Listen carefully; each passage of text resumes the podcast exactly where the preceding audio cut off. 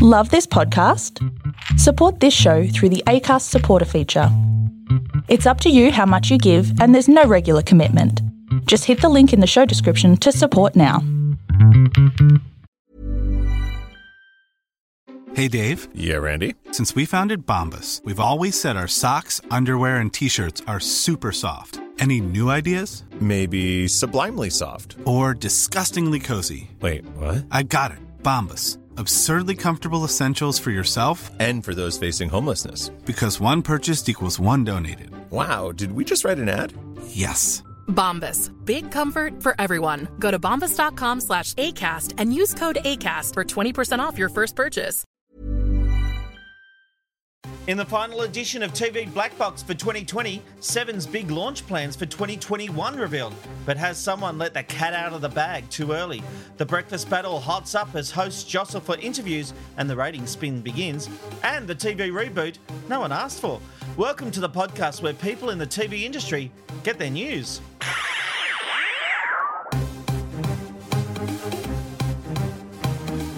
This is TV Black Box, bringing you the inside goss from the TV industry. Well, hello and welcome to the final TV Black Box podcast for 2020. Yes, all your dreams are coming true. We're going to shut our mouths for seven weeks. Joining me for the very last time this year is none other than Sarah Monahan. Hello, Shrimp Tank. Yes, I get to sleep in every Monday for the next seven weeks. No more three thirty in the morning for me. How great is uh, that? We'll be changing that within seven weeks. Uh, hello, Mog, Steve Mog. How are you, sir? Look, it's great to be joining you for the final time this year, Rob. Indeed. And Benjamin J. Norris is his name on Twitter. You can call him Ben. Hello, Ben. Hi, Rob. How you going? Sounds really formal. it does. And joining us tonight is the producer and writer of the TV Black Box podcast, Abby Mickelson. She's also got a podcast called Playing It By Ear. It's a fabulous podcast, actually. And she's also a producer on the Ben Robin Robbo Show. Hello, Abby. You're not busy enough, it would seem. Hello, no, thought I'd jump on here for the last episode. Probably the last one I'll ever be invited back onto, but Yes, well, I, I, I've got to say, I didn't really seem to have much of a choice in the matter. No, never do. Point, point of order, Mr. McKnight. Um, we have a writer. Yes, yes, it's me. Abby. Abby has taken over the scripting for me. It's been fabulous. You're welcome. People don't know that it's scripted. I keep saying this to people. I'm like, oh, Abby, she scripts some of the content on TV Black Box, and they and, and someone who scripts some of the content on the Ben Robin Robbo show. And people are like, what? I just thought this all flew out of Rob McKnight's ass. No. The, the intros are scripted. Everything else comes out of my ass because I talk through my ass a lot. But the in- yes, sorry to break down the fourth wall, everybody. The intros to each news item are scripted.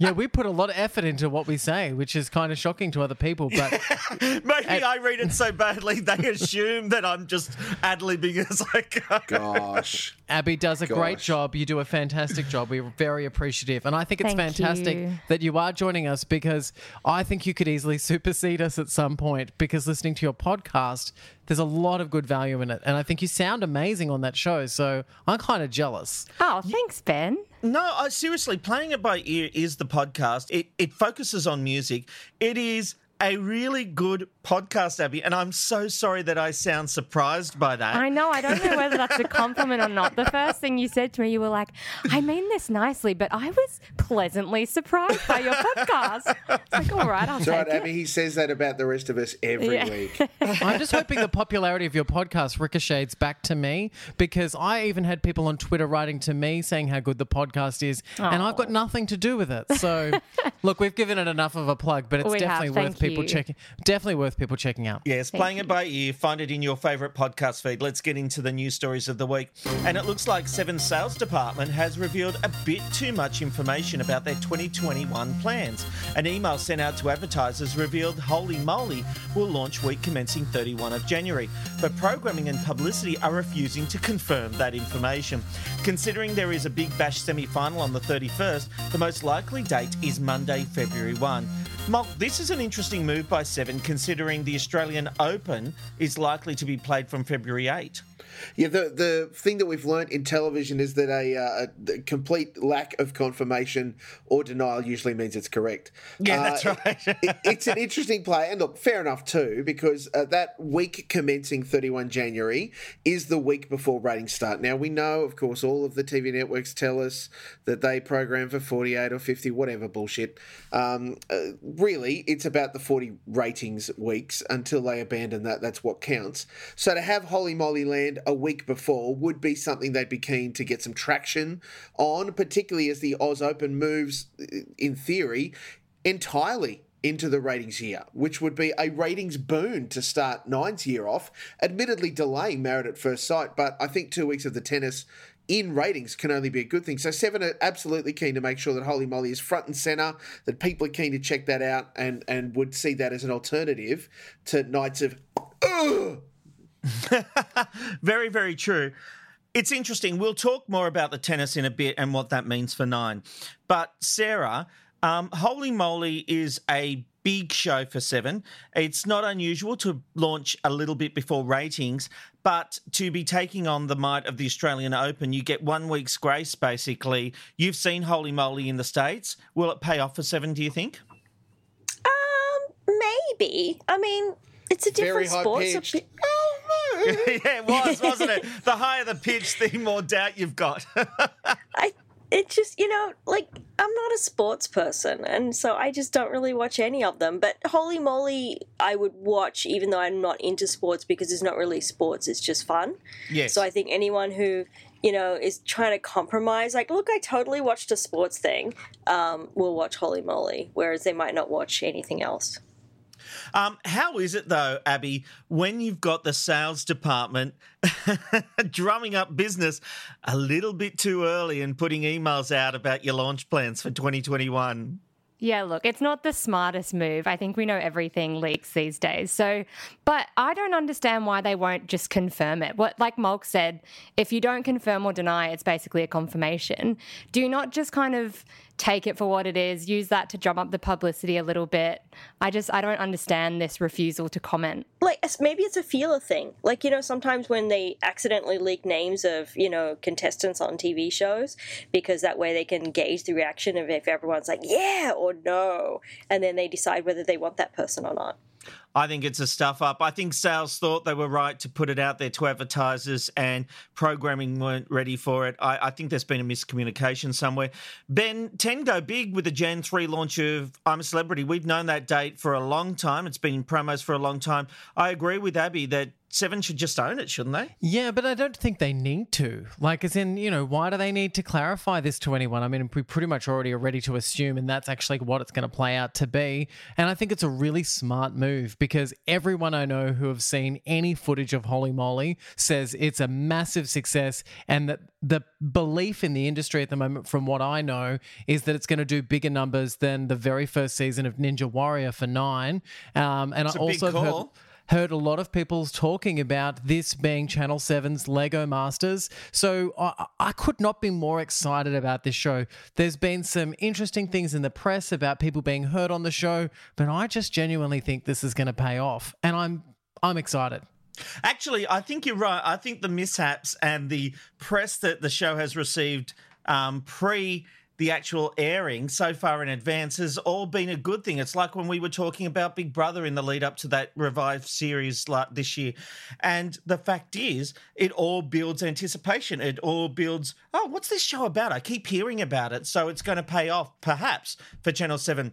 But let's turn to Channel 9, who are furious with the behaviour of Sunrise reporter Sam Mack after both Sunrise and Today were covering the first plane arrivals from Sydney to Brisbane when the border reopened. Aislin Kriukelis was reporting for Today, and multiple times Sam jumped into her shot or stepped between her and the flight passenger she was interviewing.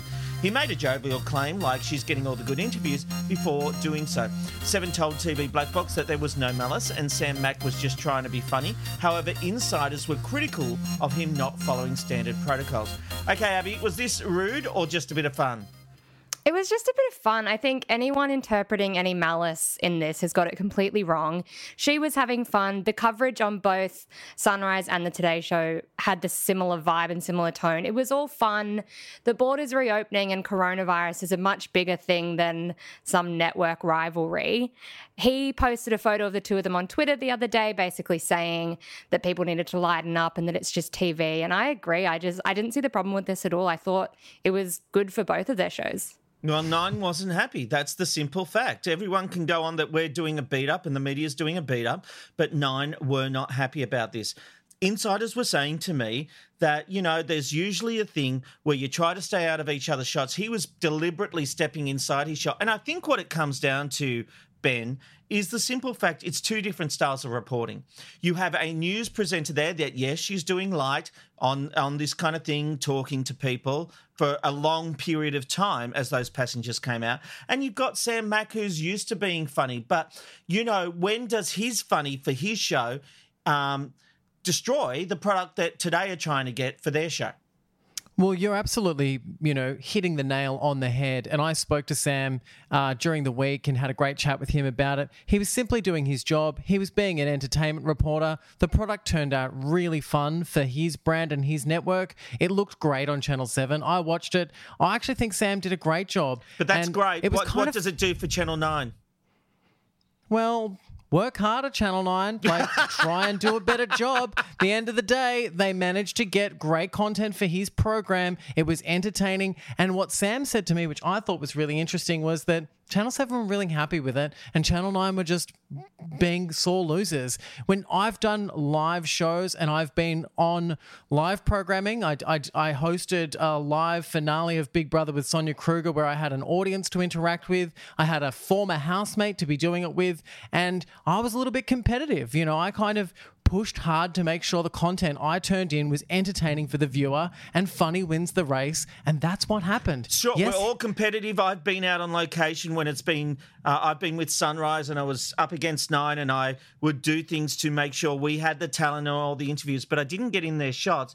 And the thing about this is, I remember when a current affair stormed up to Kochie and Mel outside Martin Place and started harassing them about an, a current affair story. Like they were doing some story for a current affair. Seven was accused of something. It had nothing to do with Sunrise, and it was appalling behaviour. And uh, I've got to say, Seven didn't like that. Nine don't like this. Abby, I know you wanted to jump in and say something. I- I'm really on the fence of this, I've got to say, because I like Sam Mack. I like what he does, but I don't know if he has the right to decide what Channel 9 do with their product. I get your point about whether he has the right or not, but Channel 9's product ended up fine. He didn't ruin anything. It was actually more He literally fun. walked into her shots. He took interviews away. Mike Goldman No. came out and started talking to her, and Sam Mack goes up and says, Hey, you're Channel 7, and basically takes him away. Yeah, She and it was, was- live on air. It was hilarious viewing for both networks. Both of the products ended up fine. They interviewed each other. It was hilarious. It was a It moment was of- hilarious for Channel 7's viewers. No, Channel it 9 was had- on Channel yeah, 9 as well. The. Today Show and Sunrise have very, a very similar market. That's why they're such competitors. People who found it funny on Channel 7 also would have found it funny on Channel 9. It And, was and by the way. I just want to say, I, I agree there was no malice here. Absolutely no malice. Sam Mack is a good guy. And I just don't know, Molk. I just don't know. I, I think we can all agree that um, it's not journalism. So, by in saying that, it's Yeah. not someone standing out the front trying to get a very serious interview with you know the important story person of the day. It's the Sunrise Weather Girl and uh, today's Queensland reporter. Yeah, who is a journalist?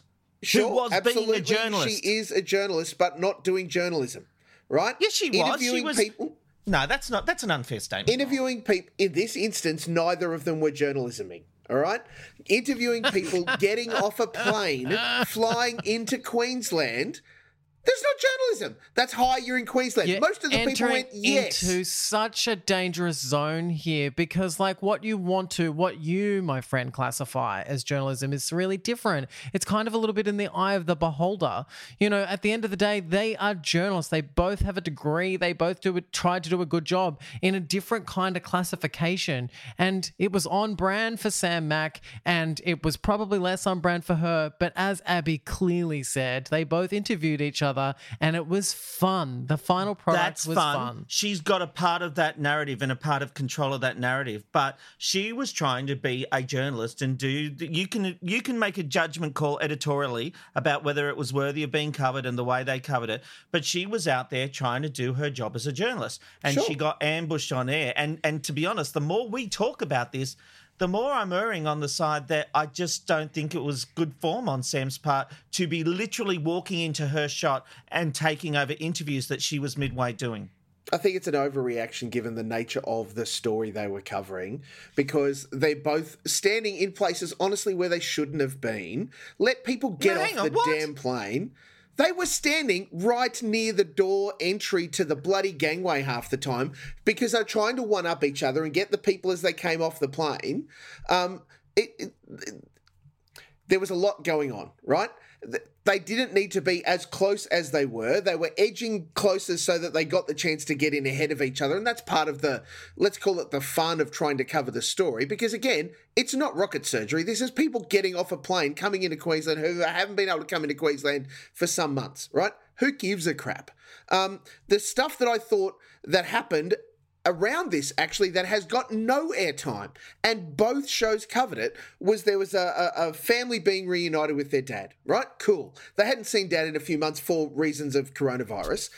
They embrace. Amazing. There is media everywhere around them. There is a press photographer Yeah. standing behind them tapping them on the shoulder, trying to get them to stop hugging and turn and face him so that he can get the shot. That is outrageous behavior. I, I agree with that, and that was all caught live. I think that was on the Today Show camera. That was caught live, and that was an outrageous moment because he was on the wrong side of that moment, while all the other press were capturing it. He was Yep. behind it and trying to get them to stop and turn around. And that was, I agree with you. It was an appalling, appalling moment. So Everything else that happened that was a bit of fun and craziness, and it's like breakfast television. And d- honestly, it doesn't matter. It doesn't matter. All right, we know Channel 9 have been the big winners of the ratings year, but the Today Show in particular has released some pretty impressive stats. While Sunrise can lay claim to being Australia's number one breakfast show, Channel 9 say they are the number one breakfast show across the five city metro with people aged 16 to 39. That's a rise of 51.6% year on year. They won 20 weeks in the 40 week official survey calendar in that demo. They are also the number one breakfast show in southeast Queensland, number one in Melbourne for 25 to 54s, and that is up 10.7% in total people year on year. Uh, Sarah, they're impressive numbers. We know it's all about spin, but demos are important. The networks do talk about demos. But why? Like, what does a demo prove? All right. Well, we had Michael Stephenson from Nine on last week or the week before, who specifically said when I asked about this focusing on demos, he said an advertiser has never given him a brief for total people. It's always been about what demo they're chasing for what the for whatever they're advertising. So we still tend to talk total people because they're the biggest numbers, but we are in the age now where the networks really are selling themselves on demos, whether it be under 50s for 10, 25 to 54 for 7 and um, 9. Now, the big question here is, Sarah, what do they continue to sell themselves up? They still put press releases out touting all people when they get 1.2 million for a finale of the block or something like that. Is it time that they put up or shut up and say, we're only going to talk in the demo we're chasing, i.e., 25 to 54? So that would mean, is there a changing in the narrative of which is the number one breakfast show when you're just looking at 25 to 54s?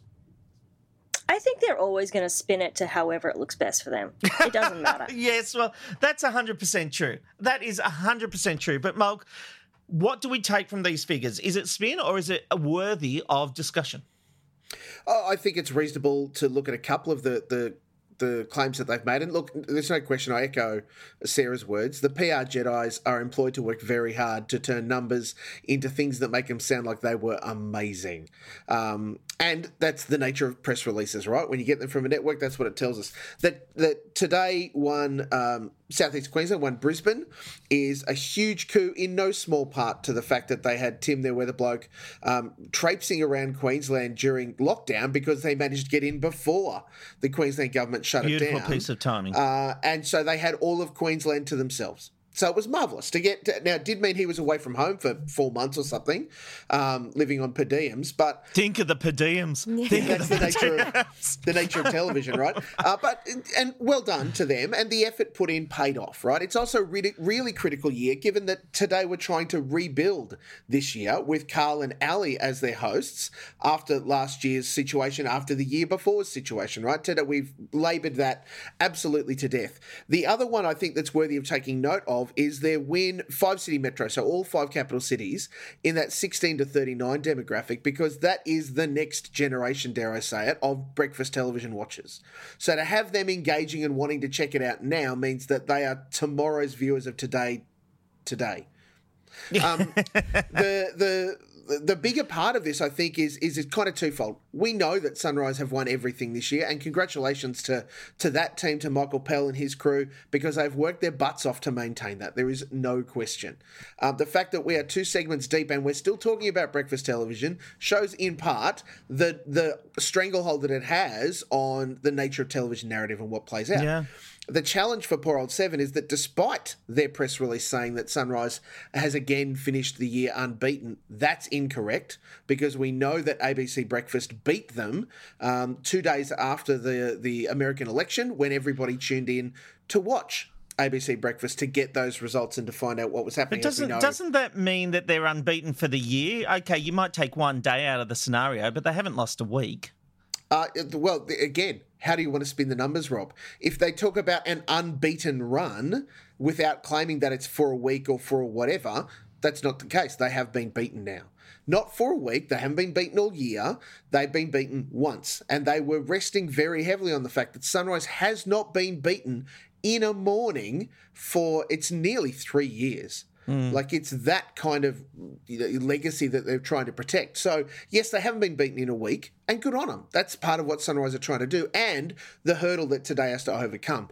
Um, I'm really keen to see how this conversation around total people versus demographics plays out because it's very very very very easy for for people like us and for other lazy journalists to uh, just talk about the total people number because it's easy to say across the nation, here's how many people watch this show. If we start having to explain what, um, you know, the 16 to 39 demo is, all of those sorts of things, most people just go, who gives a crap?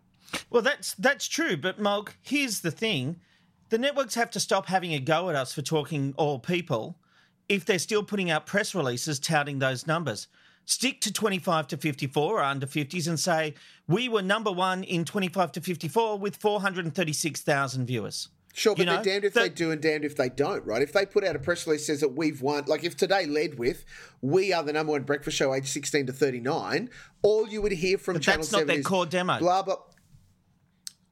They are playing for all the demos. There is no one core demo. The only person that is only team that's playing for a core demo is Channel 10 who have made up a demo to suit that's themselves. That's not true. Both 7 and 9 say their core demo is 25 to 54. They play for all the demos. In fact, Channel 9 play for grocery buyers with children that 7 Go is not a thing. I, I understand that, but the fact is, officially, they play for 25 to 54. And the fact is, when you look at any ratings night, mm and look at the 25 to 54s on a show that might get 800,000, you're talking about 600 or 500,000. It's not sexy if you can't say a million viewers, is it? Correct. So that's that's the problem and and over the last 20 years, the media have been weaned onto this idea of having a look at total people, total people. Every number has been shrinking. Every number has been shrinking. Mm. So if we're going to start to lean into a segmented version of total people, we're getting really caught in a mix where no one is going to care except the complete TV nerds and the PR Jedi's. Absolutely. Well, look, in what is apparently exciting news for Heartbreak High fans, the young adult drama is making its comeback. More than 20 years after it was axed, the reboot with a whole new cast will debut on Netflix in 2022. Netflix's director of originals in Australia has said, We haven't had an unwholesome, rebellious Australian young adult series on screen since the original. It is for the young people in Australia today and also for the 90s kids. Fremantle Australia will produce the eight episode series with production in Sydney. Oh, Ben. Netflix, one of the biggest streamers in the world, with billions of dollars behind it, comes up with this shite. I was a big wow. heart, I was a big wow. Heartbreak High fan. I watched it every week, back in the day. But Jesus Christ, it isn't. If you think of your top 20 favourite TV shows, with some people's exceptions, the majority of Australia, Heartbreak High, Heartbreak High isn't going to be in there. It was different then because it had diverse, you know, an ethnic cast. Every production has that now. What is going to make this different? This seems like the most boring. I, I, I have nothing but contempt for this commission. Sorry, I was like shocked that you finally finished talking about Heartbreak High so negatively. Uh, I'm. I just the heartbreak here is your response, Rob, because this show does deserve to be relooked at. I mean, even in the press release, we need to represent real people on television, and this show doesn't need to be called Heartbreak High. It needs to be a good quality program that represents diversity amongst all of the areas that are not being represented on television. And this is a perfect opportunity for the Australian writers who are doing an exceptionally good job in drama, like Wentworth. Wentworth is a rebooted Prisoner, and Prisoner if it was just to be duplicated, would not have worked. However, the writing on that show is so amazing. And that is where I think we're going to see the writing with Heartbreak High coming in with an eight episode series. And that is some, and that is some really good storytelling. Do you know what? It is really disappointing that in that press release they are accurate and saying that we haven't talked about this niche of people who deserve to be written about in our country. What's happening in schools right now, people are out of touch with what's happening in schools because we're not necessarily delving into it. And it's a rich and cultural environment that deserves to be on television got no problem with that about a high school drama. But what is going to be different about this one? I, I, ju- I just don't know. I don't know why this is up. Why I'm feeling this way about this commission. I, I just... It's because you're too old now. Maybe. this is it terrible. is. It's a, you're, you're too old now because think about. Hang like, on, they like, said it's for '90s kids. I'm a '90s kid. I watched Heartbreak yeah. High. I watched The Heartbreak Kid and Heartbreak High in the day. I'm going to say you're more of an 80s kid. Late 80s, late 80s, early 90s. Okay, so you've got Degrassi, you've got, you know, which was back in the day and it's made a comeback. You've got sex education, you've got all these shows, and Australia doesn't really have one right now. Every other country is either rebooting or doing a new version of a high school show. And so Australia doesn't currently have one. And it's great for the industry in Australia because you've got a bunch of young people who are now going to get work like they did in the original they'll be on Netflix, so they'll be exposed to a worldwide audience. I think even if you don't love the concept of the show, I think it's amazing for the actors and for the industry itself because Sure, but I loved the show in the 90s. I just don't see what the hook is in 2022 bringing it back. Well, maybe they just haven't told you yet. Maybe it'll still be you know, there's something in there that'll be good, and you just you'll just have to wait and see. I mean, Abby. let's be fair. We have nothing more other than the announcement that they're planning to reboot it in 2022 right? So there's we don't have a story, we don't have a script editor, we don't have writers, we don't have a cast, we have nothing. We have an idea of a show that was being rebooted. That's it. Molk, you said some really valid things earlier today when we were discussing this, and that is that the reflection online at the moment is extremely positive. If you read the mm. comments about this being rebooted, that is popularity at its best. And I know that Twitter is not the Doesn't vox pop for anything. the world. Channel 10 it is does... number one on Facebook and Twitter every time they have a program, and they're number four in the ratings. This is a good opportunity. I think Molk raised some really good points earlier today, and I think that they needed to be re-highlighted. And that is that I think you're sitting on the other side of the popular response of it, the popular response on this show coming back, and that is that people want to see Heartbreak High coming back. They want to see what that looks like. What in are you 20, basing that on? Twenty-two. You've decided that people want to see it. Because I read the internet. I, I go and do the research. The research on this show is extremely positive. Molk, please back me up on the fact that you, in your own sphere, your own bubble, Molk has also witnessed the popularity of this show being rebooted. It's getting a big thumbs up online. In in the, the, the people that I engage with on social media, not just Twitter, on all of the platforms, uh, all three of them um, that I'm on, absolutely the overwhelming response has been we're stoked that Heartbreak High is coming back as me. Great. I did have a conversation with somebody late this afternoon that said I was a, a, a, script editor or part of the writing team, and that they were concerned that here we are just bringing something back without with without giving um, uh, people with new ideas a chance to give them oxygen and to get them Yes. And look, I completely understand that. That is a, a 100% a concern around how we pitch and what we do and all of those sorts of things. And there's lots of incubators and opportunities that have been set up to provide opportunities for those kinds of situations. For this to come back, um, I think it would be a massive misstep if they just go and now here's Heartbreak High all grown up. No, like that. All Mark, that would you- have is the you have life. raised the perfect perfect reason here. Where is our version? Where is our crown? You know, where is our big new I'll tell you where our version of the? Crown is. It's on Netflix right now. It's called The Crown, Rob. I'm talking about Australia's production.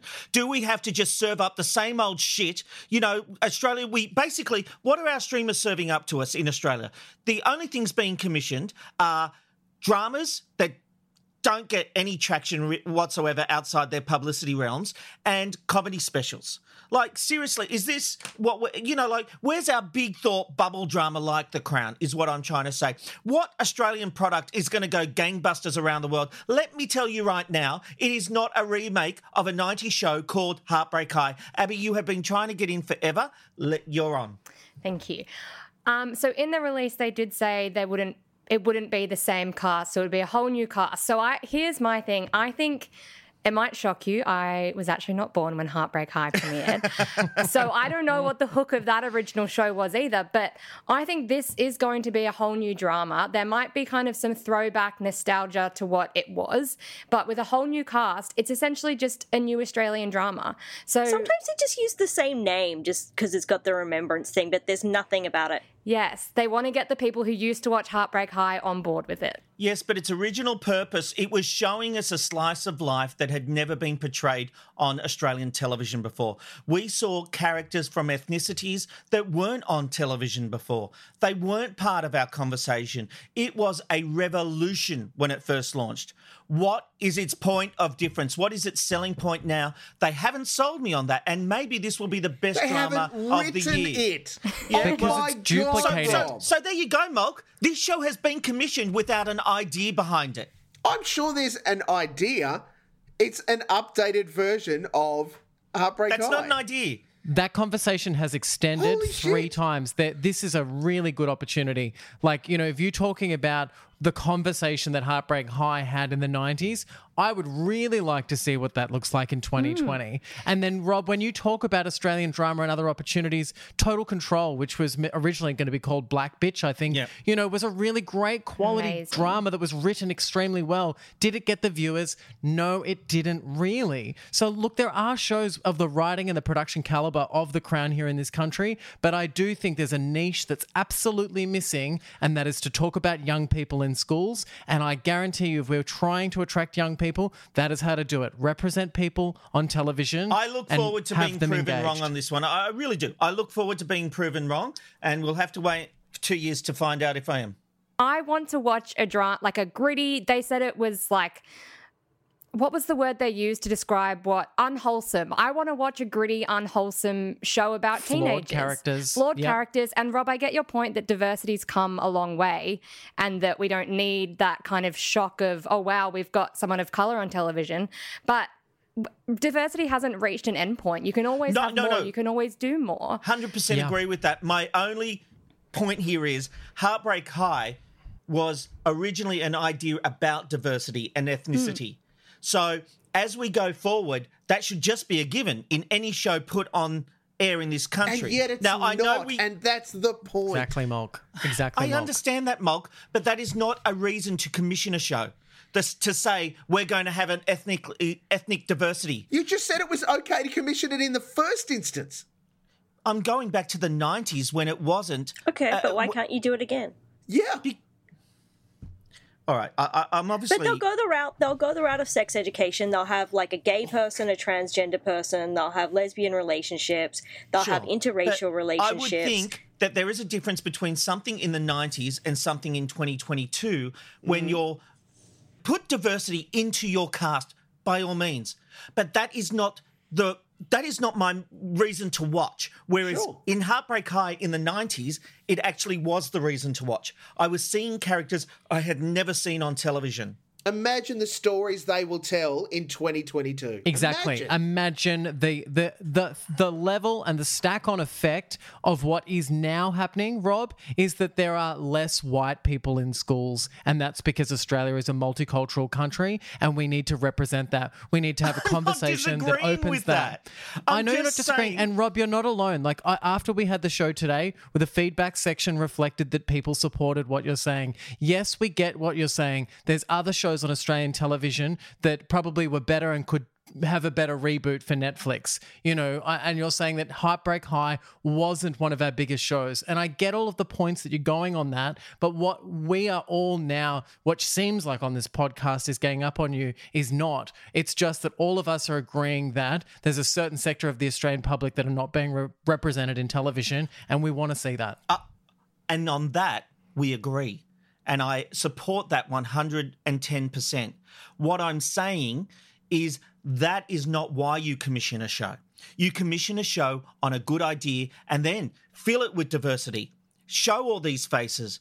But you don't say, you don't say we're doing a show based on diversity.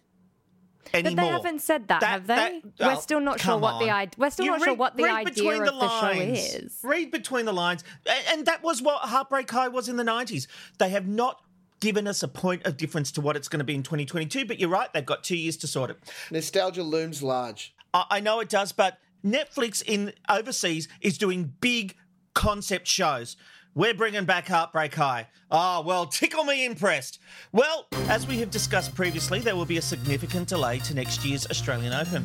And Nine are now looking for a discount on their $300 million five year deal with Tennis Australia, claiming this is a change to its broadcast agreement and they are concerned it could affect flagship shows like Married at First Sight.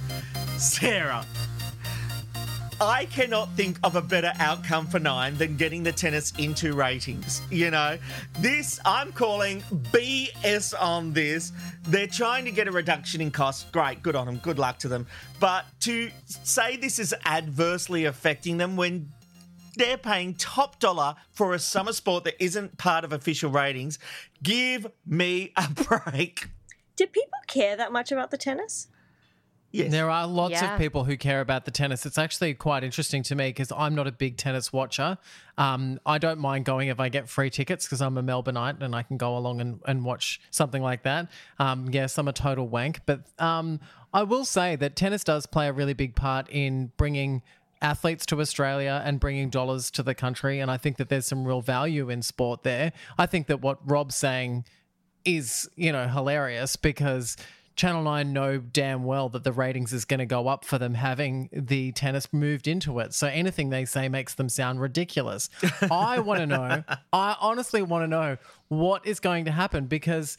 You know, are they going to start MAFS and then go on a break? No, and MAFS will then go, after the tennis. And and Michael Stephenson pretty much said that last week in the uh, interview we did with him that he'll go tennis married at first sight. You wouldn't bring married at first sight back before ratings start. And let's be honest, uh, the timing really couldn't be that much better. The tennis has been moved by a couple of weeks, and it's in the heart, you know, in the heart of the beginning of ratings. It's perfect. It does mess with their schedule a bit. I absolutely acknowledge that. It's echoes of Channel 7's now very legal fight with Cricket Australia. Mm. And I can understand that 7 and 9 are both wanting to save a bit of coin wherever they can. And here's a very direct opportunity based on the nature of their contracts that say if you move it or change it, we get to get a discount, basically. That's effectively where, yeah, we get to come at you with some, give me Well, my really, money back. nine really only have a case if the dates are locked in in the contract. If there's no Which I'm sure they the absolutely are. This is like Grand Slam international tennis. The nature of those contracts will say that it will happen on these Hmm. dates for the next five years, for sure. I I just don't know about that Molk because there's usually some kind of provision that if there's some kind of event that gets Oh. in the way of it. Mate, right, asterisk, I am no lawyer. There are all sorts of exclusions and conditions and all sorts of things that will be in that contract that turn it from a two, you know, A4 sheet of paper deal that I would think it is into reams and reams and reams of papers with barristers and lawyers and all sorts of people involved. Guaranteed, there are conditions and stuff and all, and that's what Nine are leaning into in this. I'm sure. I don't think they're going to press Tennis Australia hard as as much as Seven are pressing um, Cricket Australia for their little turnaround because they're not as desperate. I think they're just looking for it. here. Give us some coin back because it's being moved because it affects our schedule. Ta-da! I think that's it. Yeah. All right. Now it's time for Hatches and Dispatches with Sarah. Thanks, Rob. After calls to add a disclaimer of fiction to Netflix series The Crown, the streaming service has denied such requests, saying, We have always presented The Crown as a drama, we have no plans, and see no need to add a disclaimer. Can we file that story and people are stupid? Like that's insane. I know Well, it's I'm, it's I'm thing, obviously a wow. stupid one, Molk, because I watched The Crown, and uh, while it was a drama, I assumed it was based on historical accuracy. Because the people are called the same things and look like the same things as the people that are in it. Did you think the same for Rubbery Figures? Uh, no, because it's integrated with real footage from the time of the Queen's visits and things like that, and it is. Then why isn't it wildly different? Why does why doesn't Prince Charles just turn into an alien? You know, like it. Oh, God, sorry, we- it is That's next season. Shut up, Rob. The lizard people. It is presented as a fictionalized account of the royal family, and I don't think it is. I I think it is really mean to say to any viewer who takes it at face value that it is accurate to call them stupid. I, I, I It's just not think that's mean. It's not to say that they're stupid, though, Rob. I mean, I I, Well, I think just that's. did. I just did say Yeah. people are stupid that I think agree, that it's though, with- real. No, but I think Molk's language is a little bit harsh. But I mean, at the same time, I don't think we need to classify everything. You know, I don't watch The Crown. I not for one second have I watched a second of The Crown thinking it was accurate. It's a highly dramatized version. And there's no cameras in the room when the Queen met Margaret Thatcher.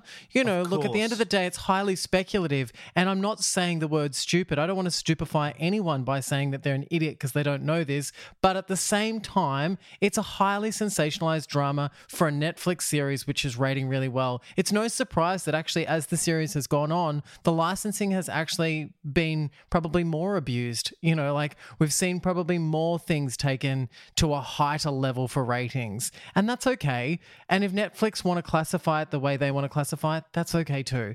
But I, I, I, I There was that TV show, The Royals, um, Hmm. which had uh, Liz Hurley in it, which was fabulous.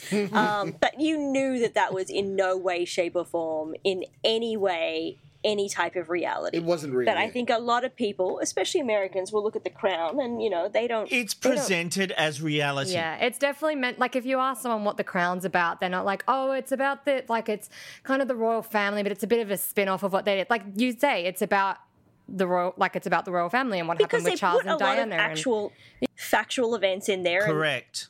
You but that's can't- okay. But you can't guys, have it that's both okay to put. You can Oh, put I- factual. It's a heightened. it- Shall it's- we get I on think- with hatches and dispatches? Yeah, this is this is this has been a very different Hatches and Dispatches. Sarah, it's back to you.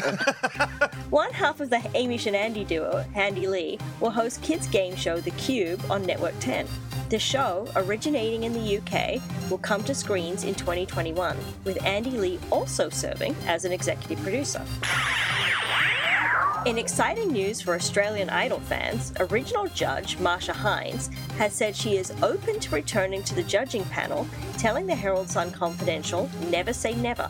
The show will return in 2022 on Channel 7. That, this has been the loosest Hatches and Dispatches ever. Thank you very much, Sarah. Coming up in a moment, we're going to look at what we think were the biggest stories of 2020 in the world of television. And Ben is opening the TV Black Vault for one last time this year. Will you be able to guess who he's talking about? TV Black Box. We'll be right back.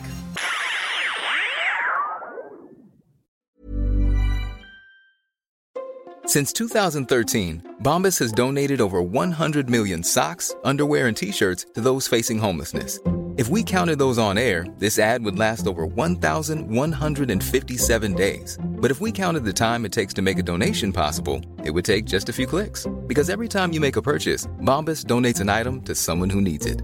Go to bombas.com slash ACAST and use code ACAST for 20% off your first purchase. That's bombas.com slash ACAST, code ACAST. And Robbo. It's the most talked about TV show that's not on TV. And I think you guys are amazing. With raw, honest opinions. This was not a mistake. This was a lie. Exclusive stories. Some industry insiders have been talking about this. Is that a Ben Robin Robbo exclusive? And plenty of famous faces. I'm not wasting these gold moments on 60 Minutes.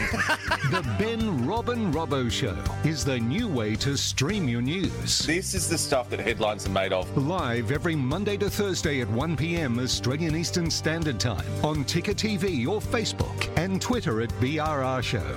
Watch live or on demand. It's the Ben Robin Robbo, Ben Robin Robbo, Ben Robin Robbo Show. Well, this is our last episode of TV Black Box for the year, and before we take a little production break, we've got to acknowledge it's been a massive 2020 for TV for so many reasons. Molk, what stuck out for you this year?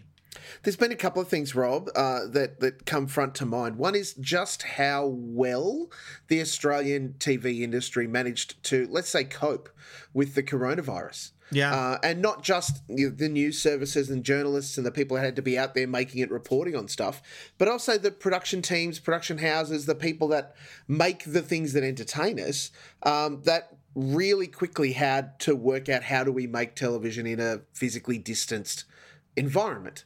The Masked Singer was a beautiful example of how you can get around COVID issues. They did a yeah. marvelous job with that. And, that, and lots of people worked really hard, like the Masked Singer, like the team on Five Bedrooms, like you know, all of the production companies that managed to get TV shows to air uh, mm. MasterChef. You know, there's lots of them. Um, Better Homes and Gardens that did every week. You know, Gardening Australia that kept plugging stuff out.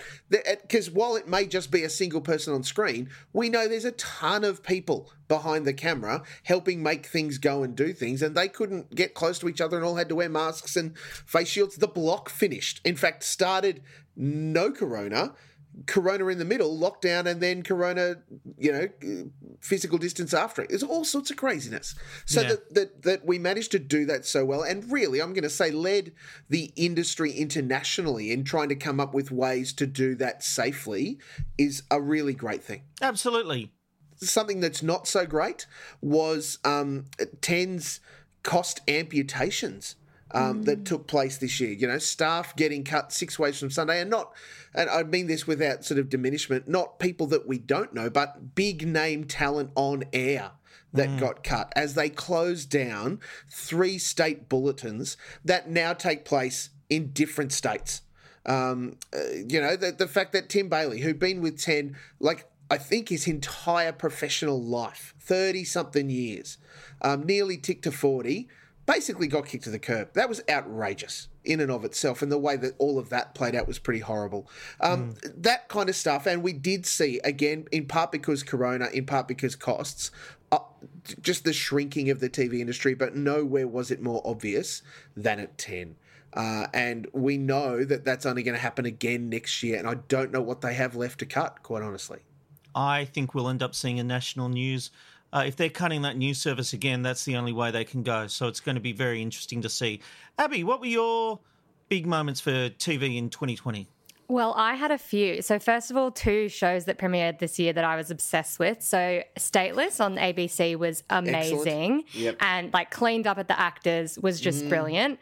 Um, I May Destroy You was a show out of the UK, I believe, Ooh. that was also amazing mm. um, which you I can watch on it. Binge and Foxtel now, and it's yeah. really Foxtel Go, um, and it's just really really good. I also loved the Australian Survivor All Stars at the start of the year. Mm. Really good season. Whole family loved it. Can't wait for that to come back. And the TV coverage, the like Australian news coverage of George Floyd and the protests afterwards was a big thing for me because I think previously I've seen Australian media and just mm. mainstream media in general try and kind of scoot around that stuff and avoid it. But I think it was so yeah. in our faces that we just couldn't ignore it. And I think that was a really big moment for everyone. Sarah, what about you? What were the biggest TV moments or TV stories?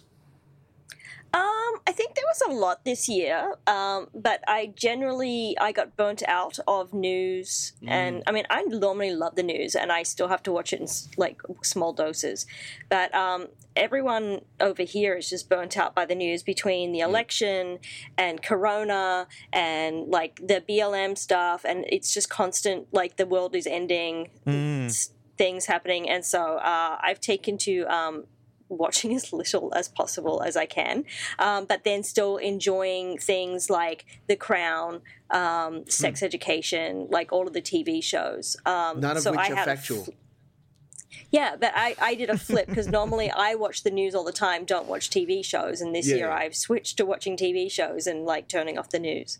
Well, Rob, before I get to mine, I actually have been excited about hearing yours. So, do you mind if you go first? Sure. Um, so, to me, one of the biggest or most interesting stories for me was the return of Big Brother, because this was a turning point for Seven. They had had a terrible first half of the year, and this was the first brick in the wall that they were building for their future programming strategy. There was a lot riding on Big Brother. If that had failed dismally, from a perception point of view, Yeah, that'd be. the, the company would have had nowhere to go Yeah. because it would have been a hard slog back. They needed Big Brother to work. They came back with what was a really good show, really compelling. And we know there were some production issues, but the way they brought it all together in the edit was they did a fantastic job and full marks to the production team on that.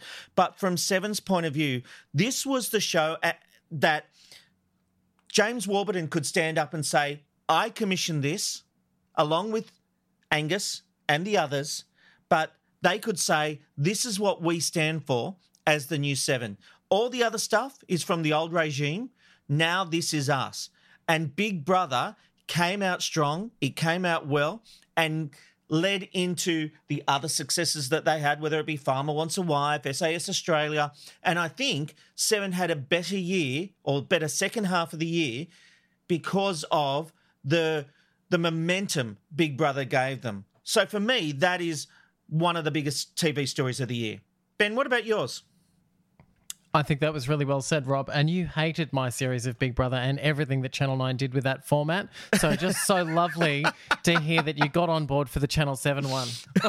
uh, you know, I think that uh, reality television and the way in which it had to uh, roll with the punches with coronavirus was really what it, was interesting to me.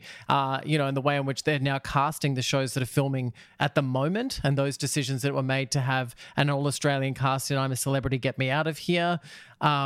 You know that they had to film I'm a Celebrity in Australia as opposed Mm. to going to Africa, and also the decision to pre-record so much became the thing that was of note to me. Mm. Big Brother being pre-recorded was a hard hurdle to jump, and I do think that they managed to to get that hurdle. Yeah. Uh, surprisingly, not for all fans though. I mean, we have to still re- be reminded that you know true fans like Molk loves Big Brother, but he switched off for the Channel Seven version. You know, pre-recording shows is a new way forward, but I really do hope that because of my love of live television that we don't completely lose that. I hope that with 2021 that, that we will take us we will take that step forward with the, some pre-records, but hopefully we'll get an opportunity to take a step back. And I think that that probably will happen. But uh, I think overall the the saddest thing about this year is coronavirus. And I think that the biggest message out of it moving forward for pl- people who want to play in television and want to play in that space is we need to do it smarter and we need to do it harder. And I think we need to represent all people. And whilst coronavirus was an unfortunate situation for so many people, I think that's going to push the networks into making content that people truly want to see. And and I think that is going to be smarter and cheaper productions. I think it's going to happen. Very interesting. Well, let us know what you thought were the big TV stories of 2020 and whether you agree with us or whether you've got your own. Just go to our Facebook page, uh, TV Black Box, or on Twitter. We'd love to hear from you, actually. In the meantime, for one last time this year, it's time to open. Bleep, blop, bloop. the TV Black Vault is open. Bad sound effects and all. Ben. Yeah, thanks for that, Rob. And uh, Molk, I just am so pleased and so delighted that I got to share that sound effects from Rob for a whole 12 months. Uh, hey, we could it- always go back to the old one. I love a good throwback, so that's kind of good. Uh, speaking of throwbacks, uh, this was the one from last week that was voted the most upon. One Byron celeb to ruin them all, one Hollywood A-lister apparently is being blamed.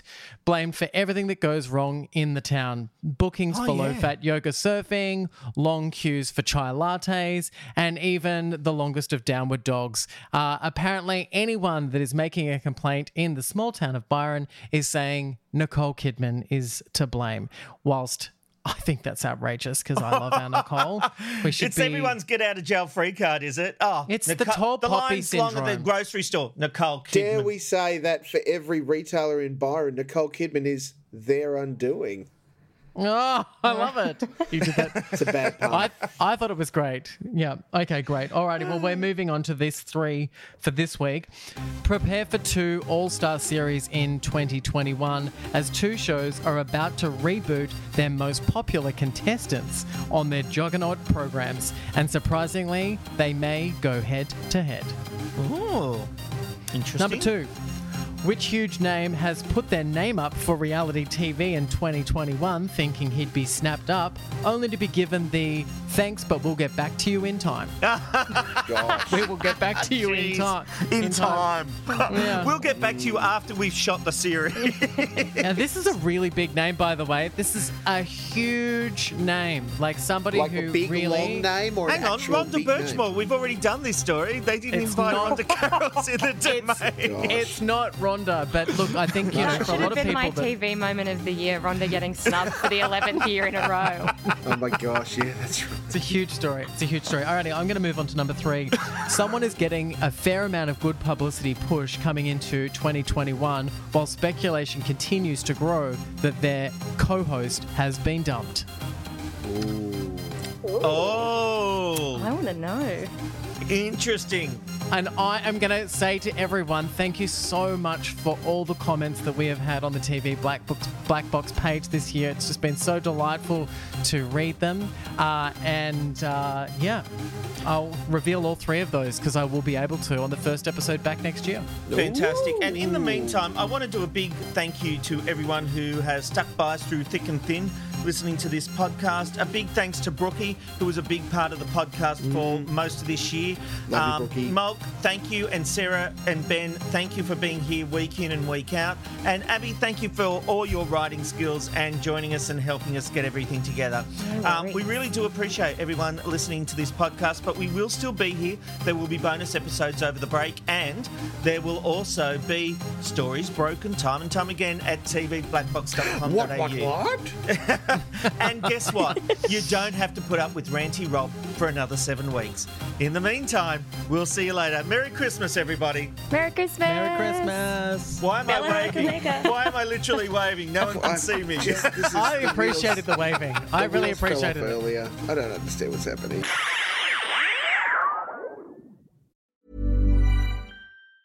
Even on a budget, quality is non-negotiable. That's why Quince is the place to score high-end essentials at 50 to 80% less than similar brands. Get your hands on buttery soft cashmere sweaters from just 60 bucks, Italian leather jackets, and so much more. And the best part about Quince, they exclusively partner with factories committed to safe, ethical, and responsible manufacturing. Elevate your style without the elevated price tag with Quince. Go to quince.com slash upgrade for free shipping and 365-day returns.